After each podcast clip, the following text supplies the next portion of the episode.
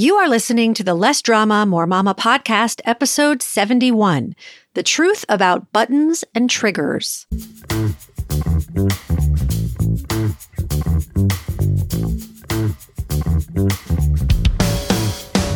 This is Less Drama, More Mama, the podcast for moms who want to feel calm, in control, and confident about how to handle anything life throws their way you're ready to go from feeling frazzled and disrespected to feeling calm and connected, this is the podcast for you. I'm your host, Pam Howard. Hey, Mama. This episode is coming out on Marissa's 14th birthday. I can't believe I have a 14 year old who will be going to high school next year. It's so exciting. Listen, for all of you who have negative thoughts about teenagers, they're just thoughts. Teens are awesome. My first job out of social work school was with teens at a day treatment center, and I loved it. I think a key thing to appreciating teenagers is understanding what's normal about their development, because then you're not freaking out as much about stuff. Like their whole job is to start figuring out their identities, who they are independent of you. And so naturally, that can cause us to feel uneasy and have all kinds of thoughts that cause us to feel anxious and frustrated, even infuriated. But that's why we have coaching, right? I've got you, mama. And it's not to say that I don't ever have those thoughts myself, by the way, because I certainly do. I'm human and I've had many of the same thoughts that you've had. It's actually a good segue into today's topic. How many times have you had the thought my kids really know how to push my buttons, or my kids trigger me. I used to have those thoughts all the time. And I'm here to tell you now that those sentences in your mind aren't true. And when you tell yourself those lies, you're always going to feel powerless. What we mean when we say our kids push our buttons or something triggers us is that something outside of ourselves causes us to feel a negative emotion. And that's not true. Nothing outside of you can ever cause your feelings. Your thoughts do. Your kid's behavior is neutral. You trigger yourself with the thoughts you choose to think about it. When you think a triggering thought, you feel a negative emotion come on suddenly, as if out of your control. And rather than responding calmly and with love, you likely react by yelling, threatening, punishing, or shutting down. These actions are your protective mechanisms.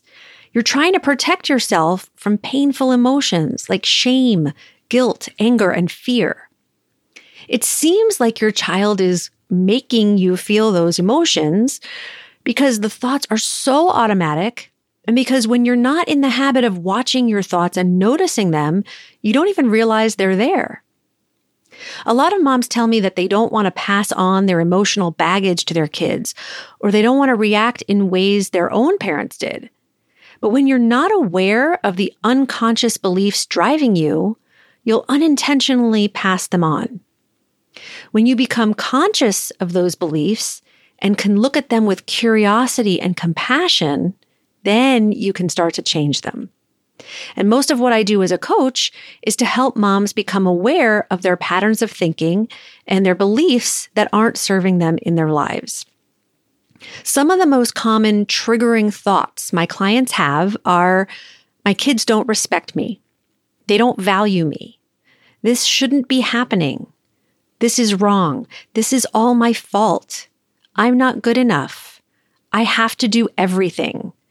I'm not doing it right, and I'm a failure. Your kids will do whatever they do. What causes your feelings are what you make their behavior mean. It's what you're choosing to think about it. As long as you believe your kids are pushing your buttons, you'll stay in emotional childhood, blaming them for how you're choosing to feel. If you believe that they're causing your negative emotions, you'll always try to control them so you can feel good. You'll use whatever power you have, including yelling, punishing, and threatening, to stop their behavior. The truth is that you are 100% in control because you can redirect your brain to think and practice more useful thoughts whenever you want. The process of reprogramming your brain and disabling your buttons takes time, patience, and lots of self compassion. It's not something you do once and then you're done. You have to train your mind to unlearn thoughts, sometimes deeply ingrained ones, and to develop new neural pathways in the brain. When you consistently pay attention to your thoughts and follow the steps I'm about to give you, you'll be able to make progress toward disabling your buttons permanently. So, number one is to accept and allow any emotions you're feeling without judgment. You can't expect yourself to feel better when you're beating yourself up for feeling bad. Remember that 50% of the time, you're going to experience negative emotions, and that's normal. Emotions are just vibrations in your body, and they're caused by those sentences in your mind. Number two is to write down only the facts of what your child said or did without interpreting them. So, facts don't include any adjectives. For example, my kid is rude is not a fact. Even something like my kid woke up late isn't a fact because the word late is subjective. My kid woke up at 6:45 a.m. would be a fact. Your daughter saying the words you're a mean mommy could be a fact, but it's just her thought that you're a mean mommy. Your son getting a 60% on his history test is a fact. And the reason you want to be very factual is that facts don't hurt. They're not problems. They have no effect on you until you attach meaning to them. So, step number three is to ask yourself, what am I making these facts mean? That's where you'll find many of those triggering thoughts I shared before. Most likely, the meaning you're giving to the situation isn't serving you when it's causing you to feel upset and act out. And this is where using the self coaching model helps you see the results your thoughts are creating for you. For example, if the fact is that my daughter said the words, you're a mean mommy, and my thought is, I'm a failure, I'm going to feel shame. I might react to my shame by yelling and trying to make her feel responsible for a feeling that I'm causing with my own thinking. The result is that I'm not showing up the way I want to as a mom, which proves my original thought that I'm a failure. Number four is I want you to ask, what's another way I can look at this situation? What if none of it was a problem at all? What would I be thinking or feeling instead? So, using the same example, my daughter said the words, You're a mean mommy. My thought could be, She's upset with me right now because she didn't get her way and that's okay. My feeling would be understanding. So I might say, I get that you're disappointed right now, honey.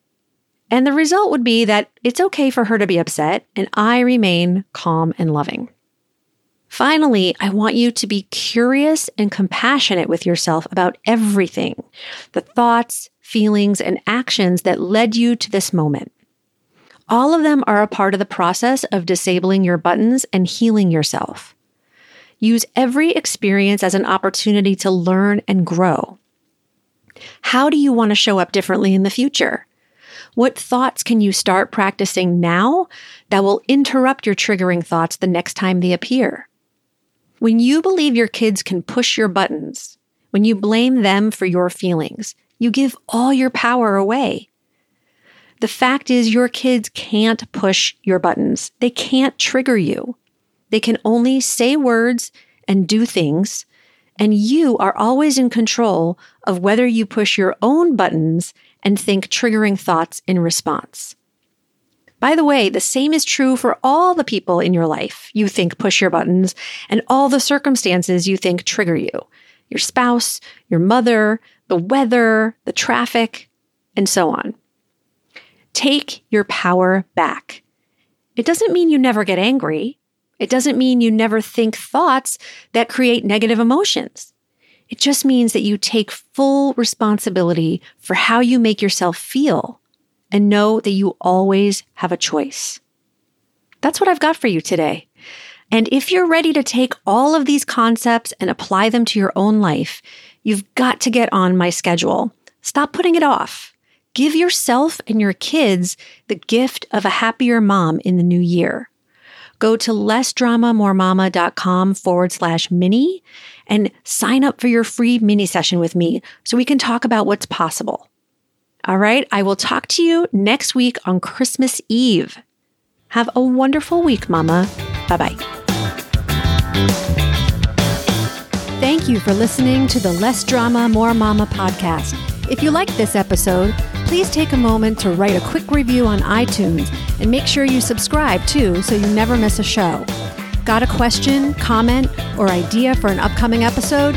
Email me at pam at lessdramamoremama.com.